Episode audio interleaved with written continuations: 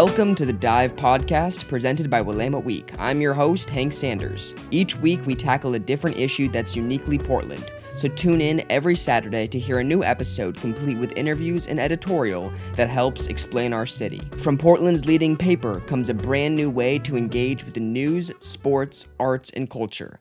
Stick around.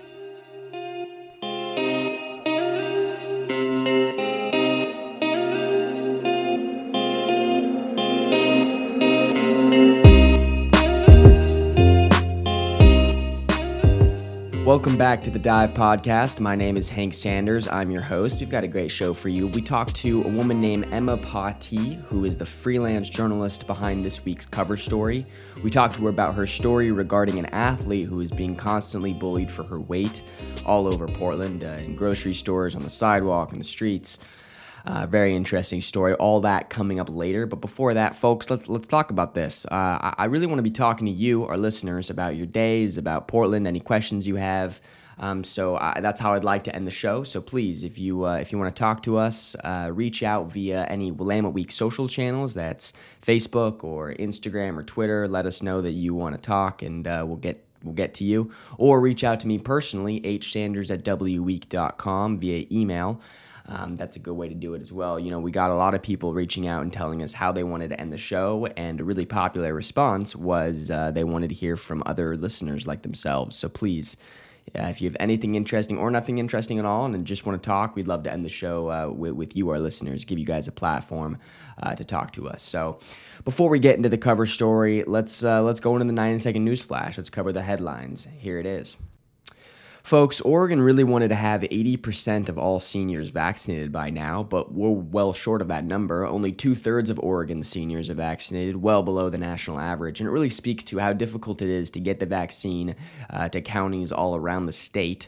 Uh, there's a big discrepancy, and in some counties are doing really well, some counties are doing not so well. For example, Clackamas County only has 55% of their seniors vaccinated.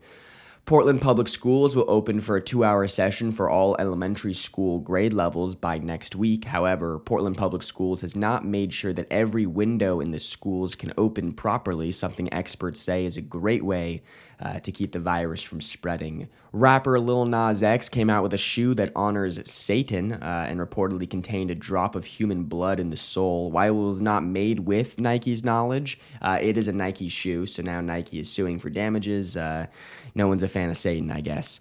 Um, two Portland restaurants are bringing a New Jersey classic to Portland. The pork roll may be an East Coast thing, but hey, we can enjoy it here. Why not? Uh, and on Passover, no less. Let's let's give it a shot. Uh, sounds good to me.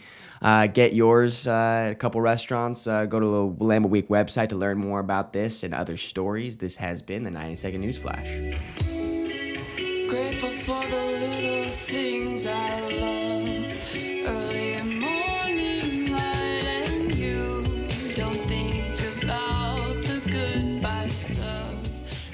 Folks, let's now dive into this week's cover story. Freelance journalist Emma Pattee brought us this story of a woman named Christina Malone.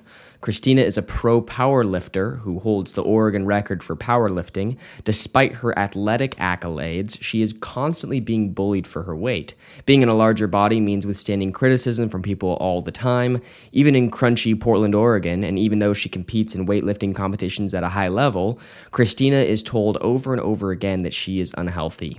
Well, I interviewed Emma on her story, and uh, here's what we got why should we care about Christina? I'm never going to meet Christina, uh, probably, um, hopefully, but hopefully I will. But um, but why should I care about her story?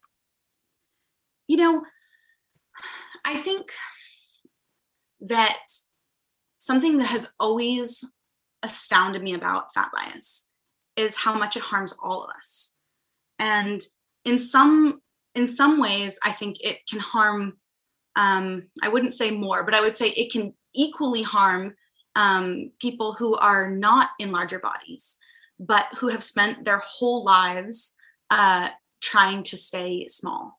And I think for women, especially, you know, there's been a lot of research about what happens in women's brains when they obsess so much about their body size and about their weight, and this kind of concept of like a brain drain professionally.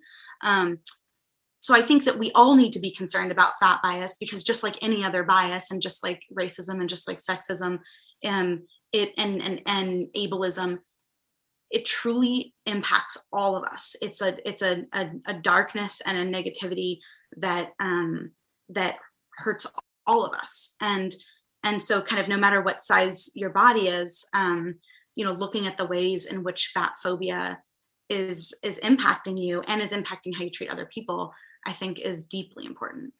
Yeah. I want you to help i want you to speculate with me as to the reason why um, calls to eating disorder clinics and problems with people's body image have gotten worse um, during the pandemic because it might seem to me a novice who doesn't know this topic that well okay if uh, teenage girls aren't in class with bullying boys and girls then they they are kind of removed from that um, from the taunting about their bodies. It would seem like maybe being home alone would actually help that maybe decrease mental health but maybe help the you know the the, bo- the body image that society and other people place on them. So why is that getting worse? Mm. well okay first off hank journalists can't speculate it's just a rule true. of the trade. Um, Very true. That's why. Let's, let's, speculate. Let's do it. Yeah. Um, okay, good. I have a couple different thoughts. Um, I think that when we are faced with what we can't control, we look for things we can control. And for most of us, bodies and food um, are often going to be the stand in for something that we can control when we really can't control our jobs. We can't control, you know, um, whether we get COVID or not, uh, whether we can see our fa- family and friends or not, but we can control what we eat. Um, Great point. Yeah. I think an aspect of it is definitely that. Uh, from my understanding, is that um, you know, first off, I, I want to say eating disorders are are the number one most fatal mental illness, um, and and certainly for women. So a huge, huge issue. And uh, my understanding is that a lot of that that kind of scrutiny is coming from social media. So it's not coming from being bullied in the classroom. It's coming from your instagram dms where someone's like you're fat you should kill yourself to like an 11 year old and so i think that that mm. probably ramped up during covid not down. Right. Um and so i don't think that there was a i don't i don't know that. I would have to look but my guess my guess is that that is um that is probably what happened. And you know, I think another piece of this is that often people with eating disorders also have kind of an exercise compulsion that goes with that. And a lot of us had to had to stop or drastically change how we exercised. Right. I'm guessing that's probably a part of it as well. Um, I've seen videos online on TikTok, um, YouTube, Instagram, talking about like it's not that hard to not be fat being fat is unhealthy. You just go on a jog and eat better. Um, is that reasonable? Yeah, you know, I used to believe that. Um, you know, I've, I've been on a diet since I was probably 15. Um, and obviously am no longer. And for me, I, you know, I would have sworn that that was true. It's a certainly a cultural belief. Um, the data just doesn't back it up. What the data shows is that 95% of diets fail, and that that the people who are on them are not only likely to gain weight back, but to gain more weight. That's that's just the straight up data. There really hasn't been anything to contradict that. Um, and you know, so I think it's important we all kind of start there in the science. I think um, you know, food deprivation is uh, is really challenging, really unhealthy, and kind of the primary way that we recommend people lose weight. Our bodies are so much smarter than we are um, and they're always going to be and they're going to s- struggle to kind of keep us satiated and keep us alive. And um, we think we can you know out we, we can trick them but clearly we can't or diets wouldn't fail. At some point we have to question why fat people need to not be fat at all. And if we as a culture could be kind and accommodating um, to fat people and to um, and I count myself in that group, and to to treat fat people with humanity, maybe they wouldn't need to be so concerned about how to not be fat. Um, Emma, I want to talk about this. I I don't know because I don't have personal experience with this, but it would seem to me like while racism is incredibly rampant in this country, in downtown Portland in the line at New Seasons, it's less socially accepted to comment. I'm I'm guessing that it's less socially accepted to comment on somebody's race or ethnicity than it is on their weight or what they are eating. Do you think that that's the case? And if so, why? Or, or if not, do you do you think that that do you think it's equal, equally accepted? you know what's what's terrible is how much fat phobia and racism have an overlap and so what's terrible really? Black women have to deal with fat phobia. So i think what's you know what's what's sad is is that in some in in some cases it's just like not either or. It's like no you you you're literally getting both. How terrible is that? Um i don't yes i would say that in in from what i i mean i, I can't make the comparison to racism. I, right, I right, just don't know and i wouldn't want to say.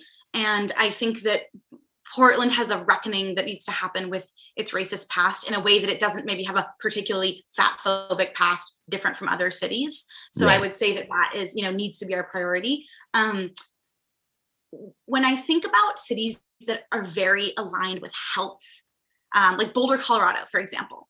I and and very where there's a lot of yoga, where there's a lot of um, people really interested in eating healthy and organic eating and clean eating, um, which is kind of a, a, a diet culture term. I do think there starts to be a heightened fat bias. For one, you you cities like Portland attract fewer fat people and so they're attracting people that are already kind of in that belief system that you can control right. your body. And they're right. attracting a certain a certain level of privileged person that also feels they can kind of buy their way into a thin body. And there's certainly a lot of kind of socioeconomic and um, and body weight um, factors that rarely get discussed. And so I do think in that way, you will get um, you will get an increase of fat bias in places that really pride themselves on being healthy. People look at America, we eat hamburgers and and we're overweight. So do you think that there is some fine line where you're like, yes, body positivity is important and nobody should be in this grocery store commenting on another person's body freely. Um, but do you also think that there's like, but also let's make sure that you're like being healthy? it's a great question and it's and and it is something that i that i think about often um you know first i just i want to say that that one of the just right off the bat one of the fundamental um, challenges is that bmi is such an inaccurate um, and kind of ridiculous measurement of health that was created by someone who wasn't a doctor and it was based on on white men so it it, it also doesn't take into account like any kind of gender differences um, in, in, in any genetic differences in body type. So, you know, just right there, there's a challenge we have. But to your larger question, um, you know, I think that I see this so often writing about women's issues that when we write about women, um, and, and when we when we think about women's issues, we blame the individual right like i write a lot about you know money and and and women's finances we blame women why aren't why don't you care more about investing um, we blame women when it comes to, to mothering. Why aren't you trying harder to breastfeed? Um, what we that is a that is a, a, a, result of a, of a of a patriarchal system right? Like that is that is intentional that we that we blame the the the person with the least power for why the outcome isn't different.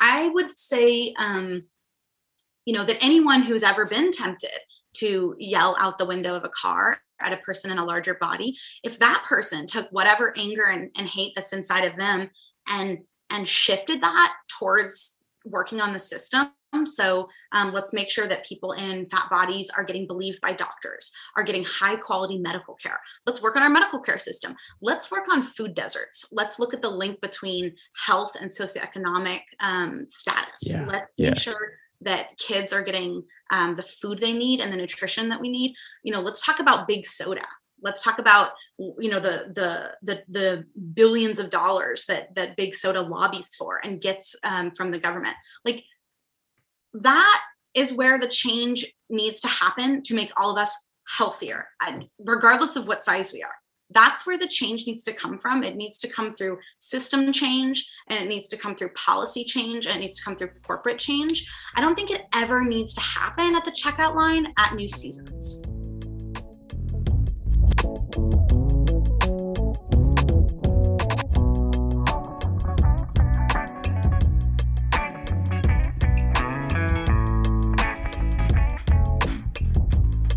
Big thank you to Emma for talking to us about this story. I learned a lot and thought it was very interesting. But even after our discussion, I still had some lingering questions, and I reserved those for Christina herself.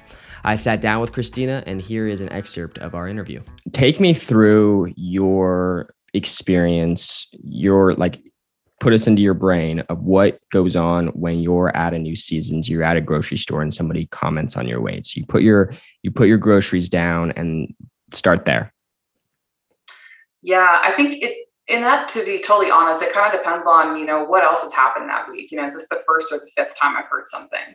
Um, you know, what's the the context around it? But for me, most of the time when people comment on my body, I, I just have gotten to this point where it's like, I'm really sorry that that you live in a world where you are so triggered by my simple existence in line buying food that you can't keep it to yourself and for whatever reason you feel like you have the right to come and talk to me about my body. Like that's a really reactive place for other people to be living in. And for yeah. me it's like i'm just existing this my life here. I, I really don't care what you say. Um, i've heard it all before. Yeah you talked about how when you were growing up there were doctors who told you to be on diets that were restrictive and weren't in line with your personal health. Uh, if uh, if there's somebody who's like well now we think that you know can you trust people to be talking about your body in a healthy way now? Yes i will say like i'm, I'm really lucky. Um, my partner is a really good support system for me. We've been together a long time. He's kind of seen me go through this period where i was still really really struggling with body image issues and really affected by like I took in everything anyone said. I just kind of took it in. I had no ability to really deflect that. Um, great family, so it's it's helpful for me to have those tools. But in terms of dealing with medical professionals, I am my own best ally. Um, I'm very fortunate that I'm fairly and well educated. Um, I can read scientific journals. Like I understand a lot of the, the medicine behind it. And so I go into every doctor's uh, visit I have really with an arsenal of tools to help explain my body size to the medical professionals, whatever it is they need to see videos, body density scans, um, lab work history, anything that they might want to see. Uh, and so for me, I walk into those conversations really um, not driving them, but just laying it very plainly that, hey, this is the playing field, these are the facts, and I'm, I'm asking you to help me fix something. Um, it's not that I won't listen to feedback, but at this point, I've kind of gone through every version of diet changes, elimination changes, um, you know, and working with, you know, Olympic class nutrition, this team has really, really helped me understand that it, it really was never about anything I was doing wrong other than the fact that I just was cutting down to 900 calories a day, which is obviously not maintainable for any athlete. See, that's fascinating to me because I am obvious. I'm somebody who would not have the self aware, like self awareness or the experience to go in and be like, this is exactly what I want from my doctor. Like when I go in and get a checkup, my doctor says, "Oh, you're, you know, whatever it is," and I'm just like, "Yeah, okay." And I and I actually I do it. And so, but being in a situation, being in a body type where that theory, that those uh, advisings from the doctors might not necessarily be in your best interest. I don't even, you know, fathom what that's like. Is that is am I kind of getting it right? Where like you know have an old fashioned view of like what your mass should be, what your calorie should be. So then you have to go into the doctor predetermining what you want out of the doctor visit. Is that correct? Correct. Yeah. yeah. Unfortunately, until I find a good relationship or rapport, you know, I have a primary now that I work with who um, I I do trust, but it's it's taken I, you know, if you are a bigger bodied person or, you know, any of the adjectives that, that you can use to describe someone in a big body, it's, it's really, really difficult in medicine because you are instantly, I think, prejudged for having that size as you've already done something wrong because you are simply existing in that body. And whether you have quote unquote done something wrong, it doesn't negate the fact that you deserve to have, you know, competent, qualified care. Totally. Totally to be completely honest, when I think of when I think of an athlete, the the image that comes into my head is a lean, um, you know. I'm trying to think of a, the, you know, I think probably lean is probably the best word person. Um, do you ever feel yourself when you're, when you describe yourself as an athlete, which you are, do you ever feel yourself, um, like almost like apologizing or trying to like make that other person understand that? Yeah, it's a great question. Um, and I think earlier in my life, I definitely did. Um, I think I mentioned it a bit in the article, but with I've been an athlete my whole life, whether it was volleyball, riding and training horses, um, running marathons, whatever it was. Um, in, in every single sport I've ever been in prior to powerlifting, I always had to be like, hey, you know, um, I know I'm a big person, but I can do all of these things. So I'm justifying my reason to be on your team or for you to coach me.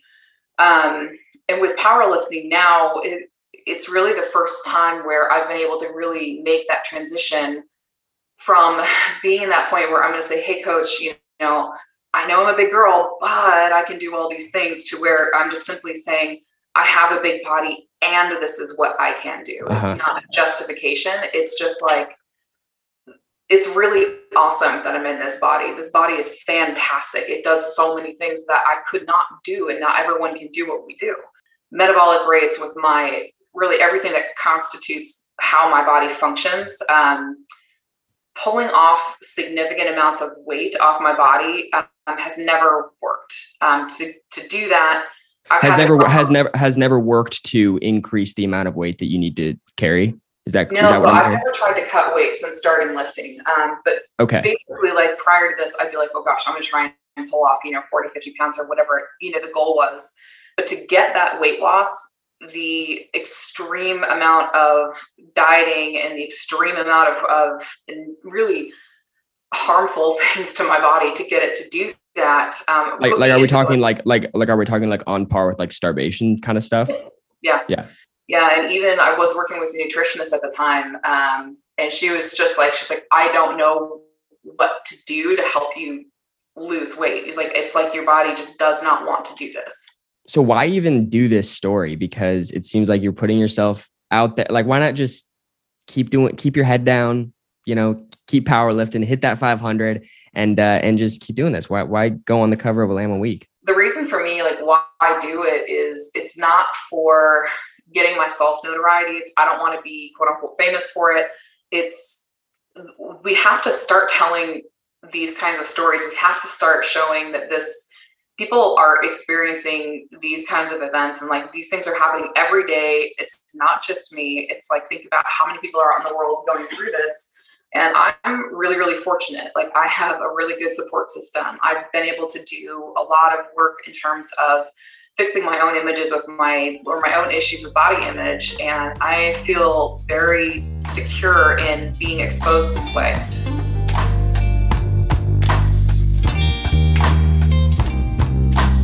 Folks that's our show. Thank you so much for listening. Catch us next week for another great episode. We we got you uh, i want to hear from you guys again. Contact us at uh, any social channel from willamette week or email me at hsanders at wweek.com Take care. Happy Passover. Stay safe.